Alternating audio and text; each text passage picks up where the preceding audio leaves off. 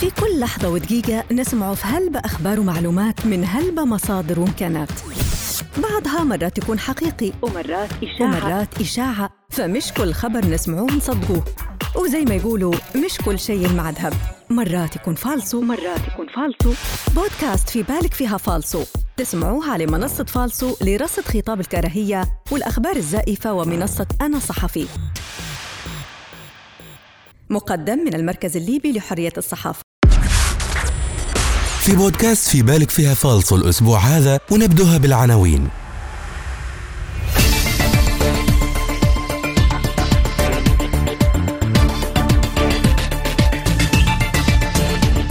مشاريع سكنية ليبية في الأراضي الإسرائيلية. وظائف بثلاثة ألاف دينار في شركة المدار الجديد. لم يتم تعيين الرئيس التونسي قيس سعيد نائبا للرابطة الدستورية القطرية. تصريح مفبرك لأردوغان عن موقف السعودية من الرسوم المسيئة للنبي. لم يصرح بايدن عن قيادة اليهود والمسيحيين للعراق. لم يطلب بايدن من ماكرون الاعتذار من المسلمين.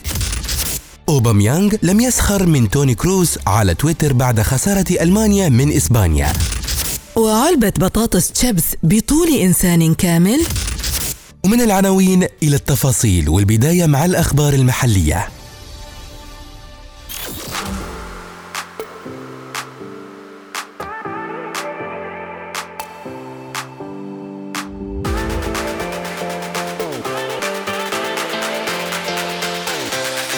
مشاريع سكنية ليبية في الأراضي الإسرائيلية. نشر الناشط السياسي ورجل الأعمال المقيم في الولايات المتحدة الأمريكية محمد بويصير على صفحته الرسمية بالفيسبوك خبر الانتهاء من إنشاء 12 قرية متوزعة من غريان ويفرن غربا إلى أباري وأم الأرانب جنوبا والرجمة ومساعد وعمر المختار ومسة شرقا. وذلك بتمويل مشترك مع هيئة التمويل الدولية IFC بتصميم معماريين ومهندسين ليبيين وتنفيذ شركات مشتركة ليبية دولية من القطاع الخاص حيث حصل هذا المنشور على 29 مشاركة وألف تفاعل في خلال 24 ساعة فقط. منصة فالسو تحققت من هذا الادعاء بالاتصال ببلديات غريان ويفرن وأوباري والتي نفت أن يكون هذا المشروع موجودا في محيط بلدياتها. وعند البحث العكسي عن الصورة الموجودة في المنشور في ياندكس وجوجل تبين أنها تعود لتاريخ الثامن والعشرين من شهر ديسمبر 2016 وهي لمنظر جزئي لمستوطنة جفعات زئيف الإسرائيلية بالقرب من مدينة رام الله بالضفة الغربية. وهي مستوطنة تأسست عام 1977 ويقطنها حوالي عشرون ألف نسمة. وظائف بثلاثة آلاف دينار في شركة المدار الجديد.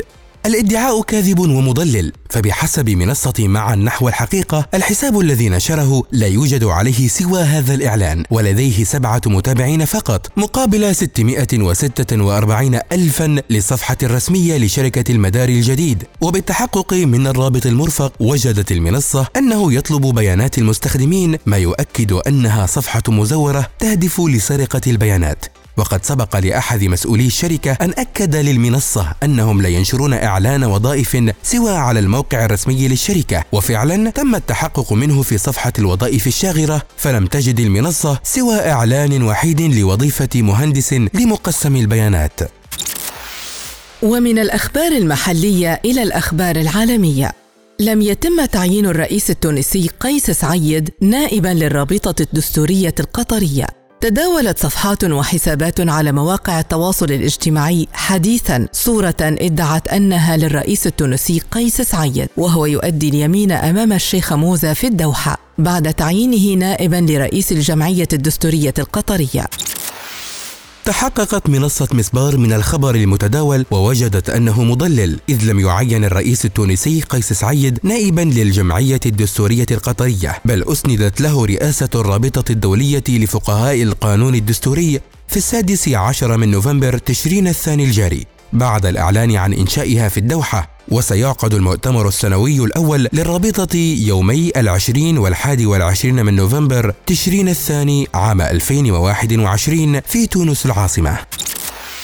كما تبين أن الصورة المتداولة مع الخبر مضللة وليست لقسمه أمام الشيخ موزة إذ التقطت للرئيس التونسي قيس سعيد خلال زيارته مؤسسة قطر للتربية والعلوم وتنمية المجتمع. حيث التقى الشيخ موزة بنت ناصر رئيسة مجلس إدارة المؤسسة وأوضحت وكالة الأنباء القطرية أنهما ناقشا عددا من الموضوعات ذات الصلة بالتعليم ومشاريع دعم الشباب وتمكينهم اقتصاديا. تصريح مفبرك لأردوغان عن موقف السعودية من الرسوم المسيئة للنبي.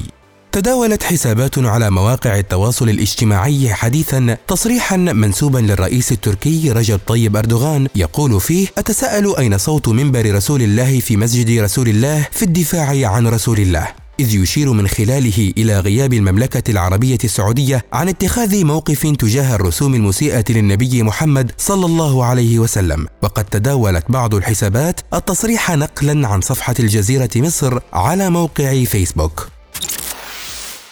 تحققت منصة مسبار من الادعاء ووجد أنه زائف إذ لم يصرح أردوغان بهذا الكلام ولم تنشر الرئاسة التركية أو وسائل الإعلام التركي الأخرى أي تصريح مشابه للادعاء السابق. كما بحث مسبار عن الخبر المتداول في صفحة الجزيرة مصر على موقع فيسبوك وتبين أن الصورة مفبركة عن خبر سبق ونشرته الصفحة بتاريخ الثامن والعشرين من شهر أكتوبر تشرين الأول الفائت. وينص الخبر الأصلي على أن أردوغان قال إن الدول الغربية التي تهاجم الإسلام تريد إعادة الحملة الصليبية.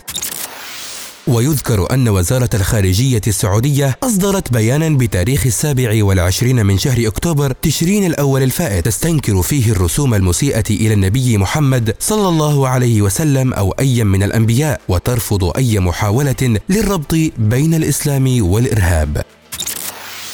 لم يصرح بايدن عن قيادة اليهود والمسيحيين للعراق. تداولت صفحات وحسابات على مواقع التواصل الاجتماعي وصحف عراقية إخبارية ادعاء مفاده أن الرئيس الأمريكي المنتخب جو بايدن صرح بضرورة أن يعود العراق إلى سكانه الأصليين اليهود والمسيحيين، وأنهم بحسب الادعاء الوحيدون القادرون على قيادته. تحقق مسبار من الادعاء المتداول ووجد أنه زائف. فبالبحث في الحسابات الرسمية لبايدن وكاميلا هاريس نائبة الرئيس الأمريكي المنتخب جو بايدن على تويتر لم يتم العثور على أي تصريح يتعلق بالعراق في الفترة ما بين الأول والثامن عشر من شهر نوفمبر تشرين الثاني الجاري.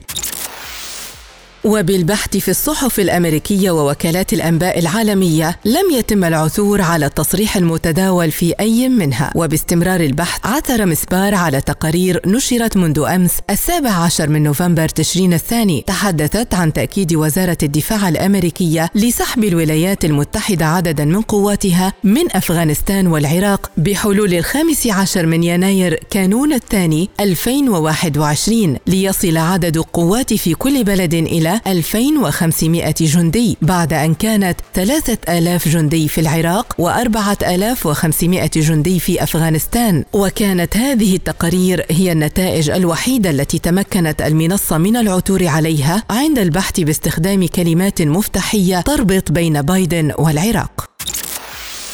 لم يطلب بايدن من ماكرون الاعتذار من المسلمين. تداولت حسابات على موقع يوتيوب مؤخرا مقطعا مصورا يسرد فيه شخصا ما ادعاء مفاده أن الرئيس الأمريكي جو بايدن يدافع عن الإسلام. ويهاجم الرئيس الفرنسي إيمانويل ماكرون ويطلب منه الاعتذار من المسلمين. كما ادعى المعلق أن بايدن قال إن لدى فلسطين الحق بالدفاع عن أراضيها وأنه سيبذل ما في وسعه لتحظى فلسطين بدولة مستقلة وأنه سينهي معاناة المسلمين. ويشير الفيديو إلى حديث لبايدن يستدل من خلاله بحديث نبوي. تحقق مسبار من المقطع المتداول ووجد أنه زائف إذ لم يصرح جو بايدن في أي وكالة إخبارية ذات مصداقية أن على ماكرون الاعتذار من المسلمين. ونشرت وكالة رويترز بتاريخ الثاني عشر من نوفمبر تشرين الثاني أن الرئيس الفرنسي ماكرون تحدث هاتفيا مع بايدن وهنأه بعد فوزه وأشاد بعودة أمريكا إلى اتفاق باريس للمناخ. ويذكر أنه في حديث قبل الانتخابات الأمريكية الأخيرة خلال برنامج افتراضي لمنظمة إيمج الناشطة في مجال الحقوق السياسية للمسلمين في الولايات المتحدة. استشهد بايدن بحديث نبوي وقال أنه سيلغي حظر السفر الذي فرضه ترامب على المسلمين. أما بخصوص القضية الفلسطينية فلم يصرح بايدن كما أشير في الفيديو المتداول إنما أوضح أنه ينادي بحل الدولتين ويرفض الإجراءات الإسرائيلية وحادية الجانب. وفي أخبار الرياضة أوباميانغ لم يسخر من توني كروس على تويتر بعد خسارة ألمانيا من إسبانيا. تداولت حسابات وصفحات على مواقع التواصل الاجتماعي تغريدة من موقع تويتر منسوبة لحساب لاعب المنتخب الجابوني وفريق أرسنال. أوباميانغ تقول أتمنى يا توني كروس أنك استمتعت بالاحتفالات الستة التي حدثت أمامك وانتشرت التغريدة بعد الهزيمة الثقيلة التي تعرض لها منتخب ألمانيا أمام منتخب إسبانيا الثلاثاء الفائت في بطولة دوري أمم أوروبا بنتيجة ستة مقابل صفر في إشارة إلى أن أوباميانغ يقصد بهذا الكلام السخرية من توني كروس بسبب التصريحات الأخيرة بينهما بعد تعليق توني على طريقة احتفال أوباميانغ. تحققت منصة مسبار من التغريدة المتداولة وتبين أنها مفبركة ومعدلة على برامج تعديل الصور. إذ لم ينشر أوباميانغ أي تغريدات بهذا الشكل في حسابه على موقع تويتر بعد هزيمة ألمانيا من إسبانيا. وآخر ما نشره كان عدد من التغريدات تحدث فيها عن منتخب بلاده الجابون وعن المعاملة السيئة التي تعرضوا لها خلال تواجدهم في دولة غامبيا قبل مباراتهم مع منتخب غامبيا في تصفيات بطولة كأس الأمم الإفريقية. إذ تم احتجاز لاعبي منتخب الجابون في مطار بانغول في غامبيا لأكثر من ثمانية ساعات قبل يوم واحد من من إقامة مباراة المنتخبين والتي انتهت بفوز غامبيا بنتيجة 2 مقابل صفر. أما في الخبر الأخير علبة بطاطس شيبس بطول إنسان كامل الإدعاء صحيح فبحسب منصة معا نحو الحقيقة قد وجدت على بعض المواقع العربية والعالمية منشورا على الحساب الرسمي لشركة برينجلز على تويتر تعرض فيه منتجها الجديد وهو علبة بطاطس تشيبس بطول 161 سنتيمتر. كما أعلنت بأنها أيضا ستوزع على 11 من محبي الشركة علبة بناء على طول كل منهم. وكذلك وجدت المنصة مقالا على موقع روكيت نيوز 24 لصاحب الصورة التي انتشرت عبر مواقع التواصل الاجتماعي بعد حصوله على علبة طويلة من بين 11 علبة ليفاجأ بعدها بانتشار صوره عالميا. وبهيك نكون وصلنا لنهاية بودكاست. في بالك فيها فالسو هذا الأسبوع. ما تنسوش تزوروا صفحتنا على الفيسبوك منصة فالسو لرصد خطاب الكراهية والأخبار الزائفة وموقعنا الإلكتروني فالسو dot LY وحتى حسابنا على إنستغرام وتويتر فالسو dot LY أخبار جديدة وحقائق جديدة تسمعوها ديما في بودكاست في بالك فيها فالصو وما تنسوش مش كل شي يلمع ذهب ومش كل خبر حقيقة. مرات يكون فالصو في كل لحظة ودقيقة نسمع في هلبة أخبار ومعلومات من هلبة مصادر وإمكانات. بعضها مرات يكون حقيقي ومرات إشاعة. ومرات إشاعة. فمش كل خبر نسمعوه نصدقوه وزي ما يقولوا مش كل شيء مع ذهب مرات يكون فالسو ومرات يكون فالسو بودكاست في بالك فيها فالسو تسمعوه على منصة فالسو لرصد خطاب الكراهية والأخبار الزائفة ومنصة أنا صحفي. مقدم من المركز الليبي لحرية الصحافة.